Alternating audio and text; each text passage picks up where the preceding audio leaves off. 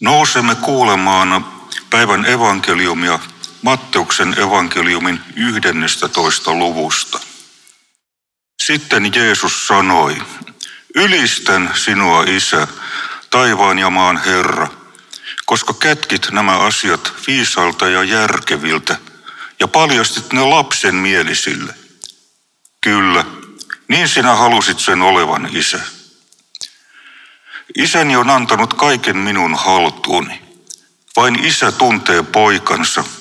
Isä taas eivät tunne muut kuin poika ja ne, joille poika hänestä kertoo. Tulkaa minun luokseni kaikki te, jotka olette uupuneet taakkanne alle. Minä annan teidän levähtää. Ottakaa minun taakkani hartioillenne ja katsokaa minusta mallia.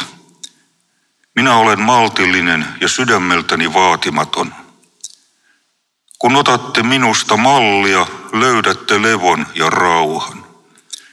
Minun taakkani on kevyt ja hartioille sopiva. Tämä on pyhä evankeliumi. Kiitos, Kiitos sinulle, Kristus. Rakkaat ystävät, tänään on ilon, riemun ja ylistyksen pyhä. Päivän raamatun tekstit ovat kannustavia, positiivisia ja vähintäänkin lohdullisia. Tänään on hyvä päivä olla kristitty ja kiitollinen siitä. Karoliina kysyi jo tuossa aikaisemmin, mistä sinä olet kiitollinen juuri nyt. Pyydän sinua kuitenkin miettimään sitä vielä pienen hetken.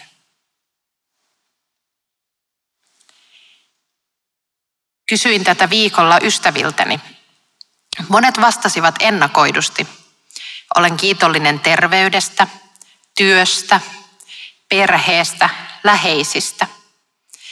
Mutta sain myös koskettavia, ehkäpä vähän yllättäviäkin vastauksia. Yksi ystäväni oli kiitollinen kakkosrokotteesta, toinen tieteestä, kolmas toimivasta arjesta, jossa asiat, ystävät ja perhe rullaavat. Paavali kehottaa kirjeessään tessalonikalaisille, rukoilkaa lakkaamatta. Rukous tulee usein ainakin itselleni mieleen kahdessa tilanteessa, kiitoksen tai hädän hetkellä. Kiitollisuutta on helppo osoittaa silloin, kun asiat ovat hyvin, kun tapahtuu jotain yllättävää hyvää. Mutta miten kiittää silloin, kun on pettynyt, haavoittunut tai peloissaan? Silloin tekee mieli kiukuta Jumalalle. Murista, kuten kaksivuotias poikani tekee ollessaan oikein vihainen. Ainakin minä pyydän usein, että Jumala edes osoittaisi syyn kärsimälleni vääryydelle tai vaikealle tilanteelle, jossa olen. Tämä kaikki on toki sallittua ja luonnollista, mutta olisiko mahdollista pysähtyä myös etsimään sitä hyvää hädän hetkellä? Huomata, että harmituksestani tai pelostani huolimatta moni asia ympärilläni on oikeastaan aika hyvin. Jumalan huolenpito näkyy ja kuuluu monessa, vaikkei hän juuri nyt olekaan pelastamassa minua tästä pinteestä. Myös omaa rukouselämää voisi miettiä tätä kautta. Onko rukouksen kieli lakkaamatonta puhetta pyyntöautomaatille vai läsnäoloa Jumalan kanssa, häneen tutustumistaan ja hänen, häntä kuullessaan? Leimaako rukouselämääni valitusvirret vai kiitoksen aiheet? Toimin kirkolliskokouksen maalikkoedustajana ja kirkolliskokouksen tulevaisuusvaliokunnan puheenjohtajana.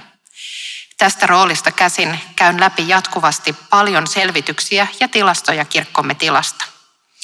Huolipuheelle on kirkossa tilaa. Kasteluvut laskevat niin, että nykykehityksellä viimeinen lapsi kastetaan vuonna 2054. Olen silloin itse vasta 70-vuotias, saman ikäinen kuin moni edustajatoverini kirkolliskokouksessa nyt. Aikaa ei siis ole paljon. Kirkon jäsenkehitys ja sitä kautta myös taloudellisten resurssien väheneminen on huolestuttavaa. Kaikkein huolestuttavinta kuitenkin on se, että uusimman kirkon nelivuotiskertomuksen mukaan kristinusko tai uskonnollisuus ylipäätänsä ei juurikaan kiinnosta omaa sukupolveani. Milleniaalit, elimme nykyiset kolme nelikymppiset, eivät, emme koe uskoa merkitykselliseksi voimaksi elämässä. No ehkä minä koen kuitenkin. Vaikka suurin osa meistäkin kuuluu kirkkoon, ei ikäpolvelleni ole kiinnostusta tai edes vaateita kirkkoa kohtaan. Se on niin kaukana arkitodellisuudestamme, ettei toiveita kirkon työlle ole. Tähän haasteeseen me kirkossa haluamme toki vastata ja kääntää kehityksen suuntaa. Työlle asettaa kuitenkin suurta haastetta se, että milleniaalit ovat individualistisen kulttuurin kyllästämiä. Mikä sopii sinulle, ei kuitenkaan ole tärkeää minulle. Mutta ristiriitaisesti sama sukupolvi etsii myös uutta yhteisöllisyyttä. Tulen mukaan, jos sinäkin olet menossa. On kirkon tehtävän kannalta olennaista löytää tavat puhutella milleniaaleja ja sitä nuorempia sukupolvia. Se tapahtuu kuitenkin ensisijaisesti arkisten kohtaamisten ja käytännön työn tasolla, ei niinkään meidän valiokunnan mietinnöissä tai laajoissa tutkimusaineistoissa. Kirkolliskokouksen rooli tällaisissa tehtävissä on luoda seurakunnille ja kristittyjen yhteisöille tilaa toimia ja resursseja kutsua mukaan työhön. Kokeilla ja tehdä omin tavoin, epäonnistuakin välillä. Juuri siksi pidän itse esimerkiksi Tuomas-yhteisöä niin kovin tärkeänä kirkollemme. Tämä on paikka, jossa tehdään ja jossa tapahtuu. Täällä me kaikki voimme palvella Jumalaa ja toinen toisiamme omista vahvuuksistamme käsin. Siksi toivoisinkin, että tähän messuun osallistujat me tänään miettisimmekin, kenet voisimme kutsua mukaan ensi kerralla. Kuka voisi löytää lähipiirissämme levon juuri täältä ensi sunnuntaina.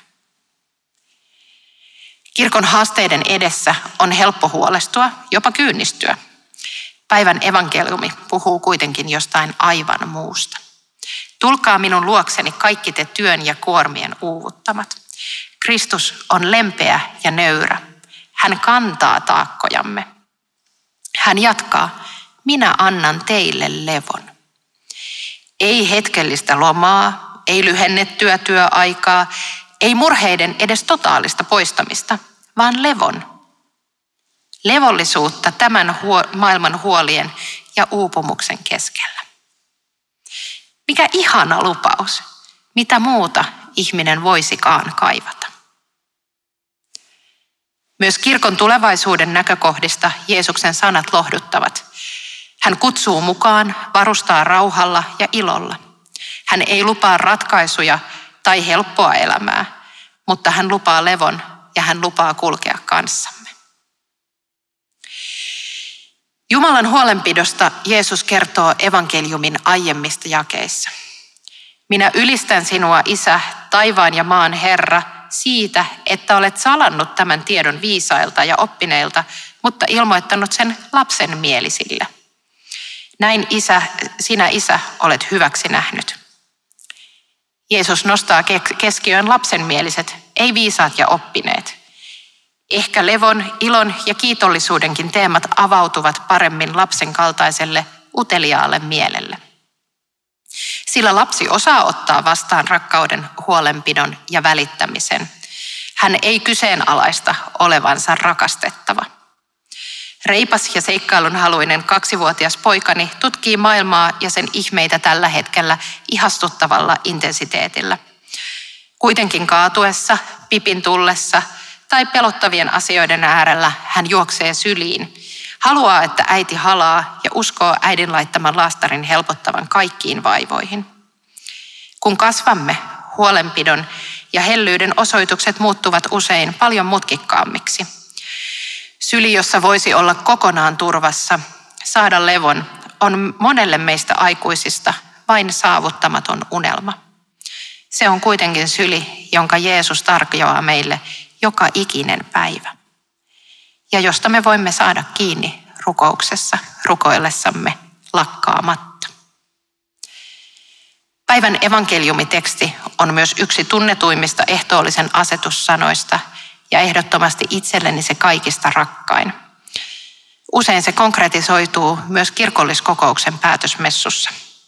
Pitkän viikon päätteeksi väsyttää usein fyysisesti, henkisesti ja myös hengellisesti. Kuitenkin kaiken vääntämisen ja väsymyksen keskellä tuntuu ihmeelliseltä, että Jumala haluaa kohdata meistä jokaisen ehtoollispöydässä ja antaa meille levon. Ehtoollispöytä on avoin meille kaikille syntisille, niin kirkolliskokousedustajille kuin sinulle ja minulle. Tänään ja kaikkina päivinä maailman loppuun asti.